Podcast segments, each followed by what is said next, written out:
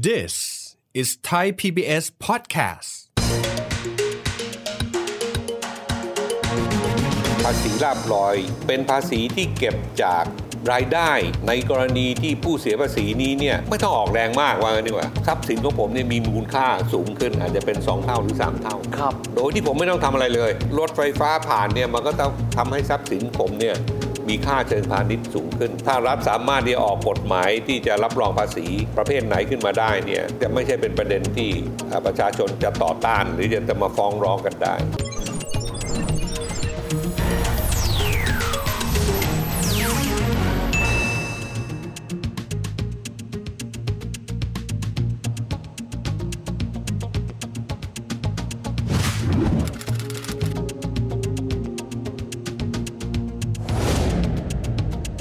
สวัสดีครับท่านผู้ชมครับ ยินดีต้อนรับเข้าสู่รายการเศรษฐกิจติดบ้านนะครับ วันนี้เราจะมาคุยถึงภาษีประเภทหนึ่งนะครับ ซึ่งในต่างประเทศนี้ก็ได้เริ่มใช้แล้ว แล้วก็ใช้เม็ดเงินจากภาษีเหล่านั้นนะครับ ในการที่จะมาอุดหนุนราคาพลังงานท่ามกลางบรรยากาศที่ราคาพลังงานโลกตอนนี้เนี่ยทรงตัวอยู่ในระดับสูง นั่นก็คือภาษีลาบลอยหรือว่า windfall tax ถ้าเป็นภาษาฝรั่งอะนะฮะวันนี้เราจะคุยกับแขกรับเชิญของเราในประเด็นนี้ครับท่านเป็นอดีตคณะบดีคณะเศรษฐศาสตร์ มหาวิทยาลัยธรรมศาสตร์นะครับแล้วก็นักวิชาการอิสระด้านพลังงานศาสตราจารย์ดรไพรพลคุ้มทรัพย์อาจารย์ไพรพลสวัสดีครับ สวัสดีครับ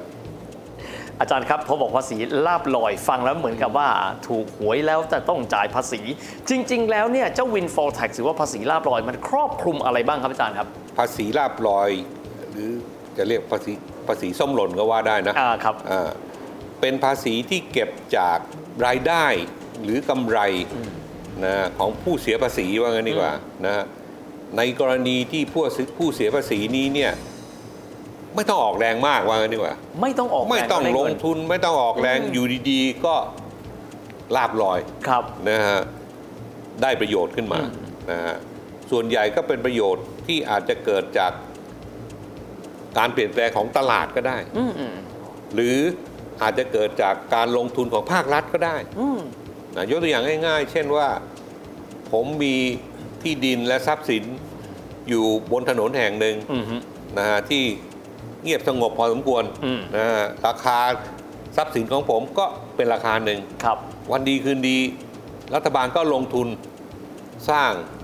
รถไฟฟ้า อ๋อ ผ่าน ครับ ทำให้ทรัพย์สินของผมเนี่ยมีมูลค่าสูงขึ้น อาจจะเป็น 2 เท่าหรือ 3 เท่า ครับ โดยที่ผมไม่ต้องทำอะไรเลย นั่งเฉยๆ ราชรถมา เฉยๆเลย รถไฟฟ้าผ่านเนี่ยมันก็จะทำให้ทรัพย์สินผมเนี่ยมีค่าเชิงพาณิชย์สูงขึ้น ครับ อย่างนี้เนี่ย อืม ถือว่าอยู่ในเกณฑ์ที่ได้ลาบลอย หรือส้มหล่น โอ้โห และเพราะฉะนั้นเนี่ยในหลายประเทศเนี่ยเขาจะมีระบบภาษีที่เก็บส่วนเกินตรงเนี้ย ครับ ที่ผมอยู่ดีๆ ก็ได้รายได้หรือกำไรเพิ่มขึ้นมา 2 เท่า 3 เท่าครับอันนี้ก็เป็นแนวคิดที่อ่ามีมีการพูดกัน ครับ ว่าน่าจะมีภาษีประเภทนี้เกิดขึ้น มองไปแล้วก็ด้านหนึ่งก็ต้องยอมรับนะครับ ว่ารัฐเองก็เข้าใจว่านั่งอยู่เฉยๆก็อาจจะมีรายได้เพิ่มขึ้นนะครับในด้านหนึ่งภาคประชาชนเองก็อาจจะมีความวิตกกังวลด้วย บ้านเราเคยมีการพิจารณาถึงกฎหมายในลักษณะแบบนี้บ้างไหมครับอาจารย์ มีฮะมีการพูดถึง ครับ แล้วก็เข้าใจว่าในอดีตเนี่ยมีการร่างออกมาเป็นกฎหมายด้วยซ้ำไปนะ อืมครับ แต่เป็นกฎหมายประเภทที่อย่างที่ผมเล่าให้ฟังนะก็คือเป็นการเก็บจากเจ้าของทรัพย์สิน อืม สิ่งปลูกสร้างหรือที่ดินที่ได้ประโยชน์จากการลงทุนของภาครัฐ อืม เอ่อโดยที่ตัวเองไม่ต้องไปลงทุนอะไรเลยเนี่ยอันนี้เป็นกรณีที่มีการดำริที่จะใช้ในประเทศไทยนะแต่ว่าก็ก็ยังไม่มีกฎหมายรองรับอยู่ ครั นะ บ ในตอนนี้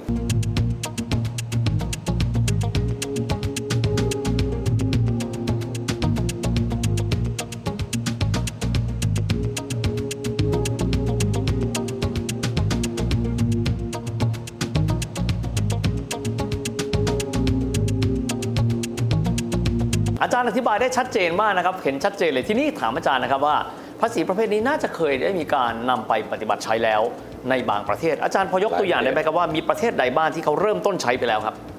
ก็ประเทศตะวันตกหลายประเทศนะฮะใช้อยู่ อย่างเช่นกรณีอังกฤษอย่างเงี้ย อืมอืม เขาบอกว่ากรณีอังกฤษเนี่ยบริษัทน้ำมันเนี่ยซึ่งลงทุนในการผลิตขุดเจาะน้ำมันและแก๊สธรรมชาติเนี่ยอยู่ดีๆ ก็ลาบลอย อืม เพราะว่าราคาทั้งน้ำมันและแก๊สธรรมชาติมันสูงขึ้น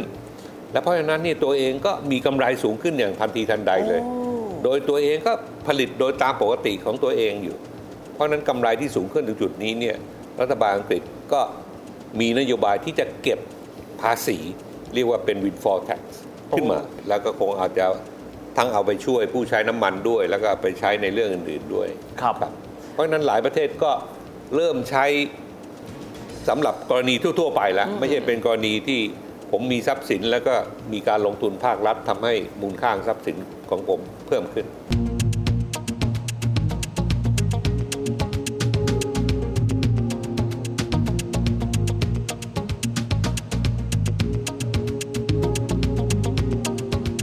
ในประเทศตะวันตกที่เขาใช้ครับอาจารย์เริ่มต้นในการใช้แน่นอนว่าคนที่ถูกเก็บภาษีเพิ่มเติมขึ้นคงตกใจนะครับมีแรงต้านบ้างไหมครับอาจารย์ โอ้มีฮะ มีแน่นอนอยู่แล้ว เพราะว่า อยู่ดีๆ ก็เสียเสียเงินเพิ่มไป ก็ก็มีเรื่องฟ้องร้องกันในศาลก็มีเหมือนกัน ครับ แต่ว่าก็ศาลก็มักจะไม่ค่อยรับฟ้องเท่าไหร่เพราะว่าเรื่องนี้เนี่ยเรื่องการเก็บภาษีนี่ ก็อย่างที่เราทราบกันนะเป็นอำนาจผูกขาดของรัฐอยู่แล้ว ถูกต้องรัฐชนะ นะ เสมอ ถ้ารัฐสามารถที่จะออกกฎหมายที่จะรับรองภาษีประเภทไหนขึ้นมาได้เนี่ยก็มักจะไม่ใช่เป็นประเด็นที่อ่าประชาชนจะจะต่อต้าน หรือจะจะมาฟ้องร้องกันได้ ข้อดีข้อเสียหากก็มีกฎหมายนี้นำมาใช้อาจารย์มองถึงความแฟร์ใครได้ใครเสียอะไรอย่างไรบ้างครับอาจารย์ คืออันนี้ต้องดูความยุติธรรมเหมือนกันนะคือถ้ามันเกิดขึ้นอย่างที่ผมเล่าให้ฟังก็คือ เจ้าของไม่ต้องลงทุนอะไรเลยเนี่ยอยู่ดีๆก็ได้รายได้หรือกำไรขึ้นมาเอ่อภายในเวลารวดเร็ว อันนี้ก็อาจจะเป็นการยุติธรรมที่รัฐจะขอส่วนแบ่งไปได้ อืมอืม นะเพราะว่ารัฐเองก็ต้องลงทุนว่างั้นดีกว่า ครับ นะเพราะฉะนั้นประโยชน์ที่รัฐได้โดยผ่านภาษีนี้มันก็มีเหมือนกัน แต่ในขณะเดียวกันเนี่ยก็ต้องระมัดระวังเหมือนกัน เพราะว่า เจ้าของทรัพย์สินเหล่านี้เนี่ยถึงแม้จะไม่ต้องลงทุนอะไรเองเนี่ยนะฮะ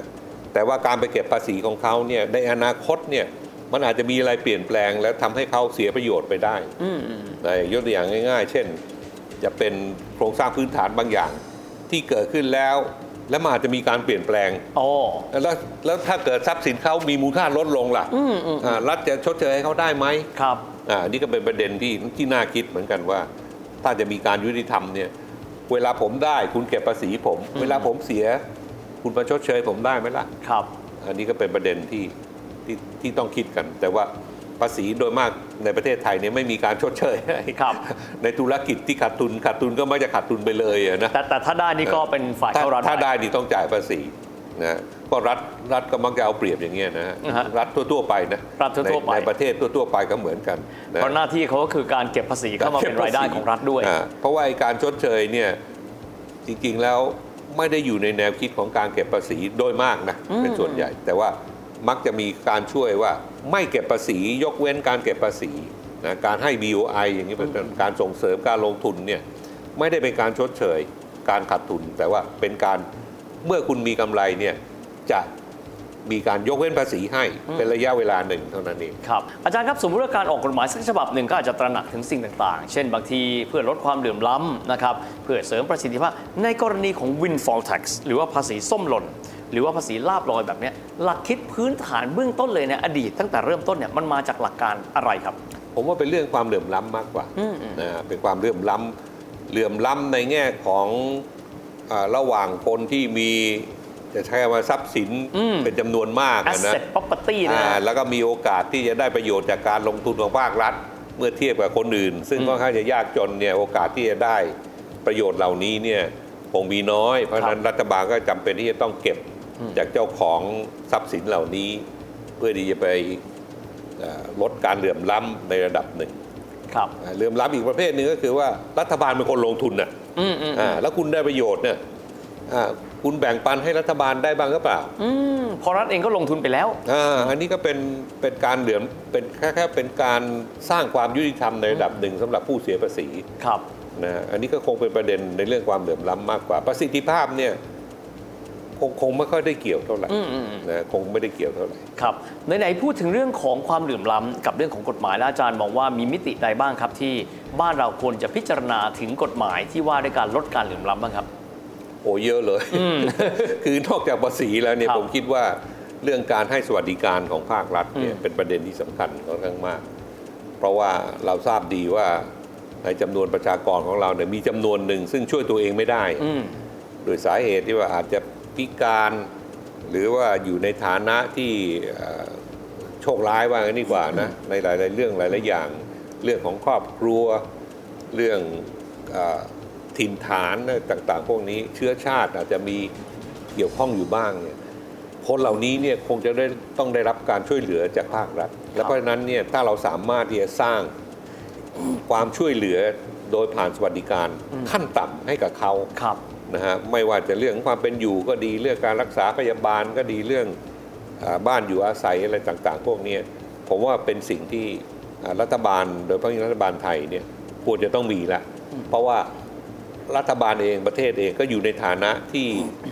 ก็จะใช้คำว่าร่ำรวยไม่ได้นะแต่ว่าอยู่ในฐานะที่ดีพอสมควรที่จะช่วยเหลือคนเหล่านี้ได้ในระดับ ครับ อาจารย์ครับไหนๆคุยถึงเรื่องภาษีลาบลอยนะครับมาอีกส่วนหนึ่งกันบ้างเรื่องของภาษีที่ดินและสิ่งปลูกสร้าง ซึ่งต้องบอกว่าใช้เวลาค่อนข้างนานทีเดียวกว่าที่จะออกมาได้ การบังคับใช้ก็มีการเลื่อนอาจารย์มองความสำคัญของกฎหมายฉบับนี้อย่างไรบ้างครับ ก็สำคัญมากเลยเพราะว่ามันจะทำให้ภาษีเหล่านี้เนี่ยมันจะทำให้รายได้ขององค์กรปกครองส่วนท้องถิ่นพวกอบตอบจเทศบาลอะไรต่าง ๆ เหล่านี้เนี่ยมีรายได้ของตัวเองที่สูงขึ้น อืม บางแห่งนี่สูงขึ้นมากเลย ครับเอาล่ะอาจารย์ เออบางแห่งนี่สูงขึ้นมากเลยเอ่อผมมีเพื่อนอยู่คนหนึ่งอยู่ต่างจังหวัดเนี่ยนะฮะแต่ก่อนเนี่ยเสียภาษีเนี่ยประมาณเป็นหมื่นๆน่ะ อืม ซึ่งก็สูงอยู่แล้วนะ มาปีที่ผ่านมาเนี่ยต้องเสียภาษีใหม่อันเนี้ยภาษีที่ดินและสิ่งปลูกสร้างเนี่ยเป็นแสนแสน โอ้โห นะ จาก เพราะ หลัก มันเพิ่มจากหมื่นเนี่ยเป็นแสน เป็นหลักสิบเท่าอะไรเงี้ยเนี่ นะ ย เพราะฉะนั้นลองคิดดูกันแล้วกันว่า องค์กรปกครองส่วนท้องถิ่นอบตอบจเหล่านี้เนี่ยจะได้รายได้เพิ่มขึ้นมากน้อยมากมากแค่ไหนนะก็เชื่อว่าคงมากพอที่จะในที่สุดแล้วเขาสามารถที่จะใช้จ่ายเพื่อพัฒนาท้องถิ่นของเขาได้ดีขึ้น อืม อ๋ออันนี้ก็ดีสำสำหรับเศรษฐกิจด้วยสังคมด้วย แล้วก็หวังว่าในที่สุดแล้ว มันจะเป็นการส่งเสริมประชาธิปไตยให้กับเราด้วยนะเพราะมันการทำให้องค์กรเหล่านี้นี่มีความเข้มแข็งมากขึ้นเพราะมีรายได้เองมาก ครับ อันนี้ไม่ใช่ภาษีที่เข้าสู่รัฐบาลกลางถูกไหมครับอาจารย์ อ๋อไม่ฮะอันนี้เข้าองค์กรปกครองส่วนท้องถิ่น ครับ ทั้งหมดเลย ครับ ร้อยเปอร์เซ็นต์เกือบจะเรียกร้อยเปอร์เซ็นต์รัฐบาลจะเก็บเอ่อกรมสรรพากรอาจจะมีเก็บค่าตรงค่าเติงบ้างแต่ว่าน้อยมาก โดยหลักๆก็คือเข้าไปสู่ส่วนของท้องถิ่นและพื้นที่ ท้องถิ่นเป็นส่วนใหญ่เลยครับ นะครับวันนี้ทำให้เราได้เรียนรู้มากมายนะครับ โดยเฉพาะอย่างยิ่งเลยนะครับเรื่องของภาษีซึ่งอาจจะยังไม่ได้เกิดขึ้นในบ้านเรานะครับ แต่ว่าเป็นภาษีที่เราก็ควรที่จะได้รู้จักเอาไว้นะครับ ว่าบ้านอื่นเมืองอื่นนั้นเขามีกลไกอย่างไร ในการที่จะเก็บภาษีเพื่อที่จะลดความเหลื่อมล้ำแล้วก็สร้างความเท่าเทียมกันด้วยสำหรับบ้านเราเองครับกฎหมายนี้เลยก็คือที่ดินและสิ่งปลูกสร้างนี้เนี่ยซึ่งเป็นอ่าเพิ่งผ่านมาไม่นานมานี้ อ่ากว่าที่จะผ่านออกมาได้ใช้เวลาเป็นทศวรรษทีเดียวนะครับ ในเวลานี้ก็เริ่มต้นขึ้นแล้ว ซึ่งก็ถือว่าเป็นอีกหนึ่งส่วนนะครับ ในการที่จะทำให้บ้านเรานั้น เดินหน้าด้วยการลดความเหลื่อมล้ำลงไปได้ ไม่มากก็น้อยกันด้วย แต่แน่นอนพูดถึงเรื่องความเหลื่อมล้ำคงจะมีมิติอื่น ๆ อีกมากมาย ซึ่งอาจจะได้มีโอกาสคุยกับอาจารย์ในอนาคตกันด้วยแต่สำหรับวันนี้นะครับต้องขอบคุณอาจารย์พลายพลเป็นอย่างสูงที่มาพูดคุยกับเรานะครับอาจารย์ค ยินดีครั รับ บขอบคุณมากครับอาจารย์ครับ และทั้งหมดนี้นะครับก็คือรายการเศรษฐกิจติดบ้านนะครับ ครั้งใดก็ตามที่ท่านคิดว่าข่าวเศรษฐกิจเป็นเรื่องไกลตัว มาชมรายการของเราครับเพราะเราพยายามที่จะอธิบายทุกอย่างให้ง่าย และเข้าใจแบบสบายๆกันด้วย วันนี้เวลาหมดลงแล้วนะครับ แล้วพบกันใหม่โอกาสหน้า สวัสดีครับ